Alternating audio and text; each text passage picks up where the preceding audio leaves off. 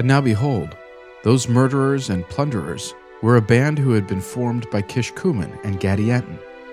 And they were called Gadianton's robbers and murderers. Helaman chapter 6, verse 18.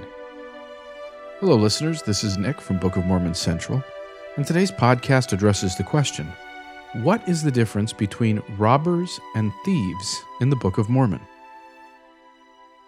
Although most readers probably haven't thought much about this detail, the Book of Mormon consistently discusses thieves and theft in a different way than it speaks of robbers and robbery.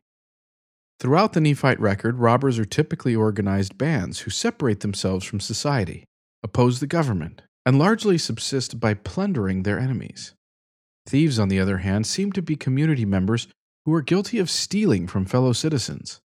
In simple terms, robbers were organized groups of outsiders whereas thieves were community insiders who acted alone. Illustrating this distinction, John W. Welch and Kelly Ward have explained that the Lamanites were always said to rob from the Nephites, but never from their own brethren. That would be theft, not robbery. It also explains the rise and fearful menace of the Gadianton society, who are always called robbers in the Book of Mormon, never thieves. Although these differences may not seem important to modern readers, it was crucial throughout much of the ancient world. Drawing upon the research of Bernard S. Jackson, Welch and Ward noted how robbers usually acted in organized groups, rivaling local governments and attacking towns, and how they swore oaths and extorted ransom, a menace worse than outright war. Thieves, however, were a much less serious threat to society. We know that this distinction was important in the Bible because, just as in the Book of Mormon, its authors consistently referred to thieves and robbers by different names. Again, drawing upon Jackson's analysis, Welch explained In Hebrew, the terms gazal, to rob, and gazlan, robber, normally meant taking property openly and blatantly, while the words ganab, to steal, and ganab, or thief, usually connotes stealing in secret. Similarly, the Greek term kleptes is used to describe a stealthy person who, without violence, deprives another person of his property. Whereas, by contrast, in the Old Testament and Apocrypha, a lestes is always a brigand, a marauder, a member of a gang whose activities takes place out of doors. He belongs to a troop that attacks caravans or settlements with weapons and robs them of their goods. It seems highly improbable that Joseph Smith, relying on his own American cultural background and knowledge, would have been aware that a distinction existed anciently between robbers and thieves. Although this distinction is consistent in the underlying texts of the Old and New Testaments, Welch has demonstrated that even the well educated King James translators use the words theft and robbery interchangeably.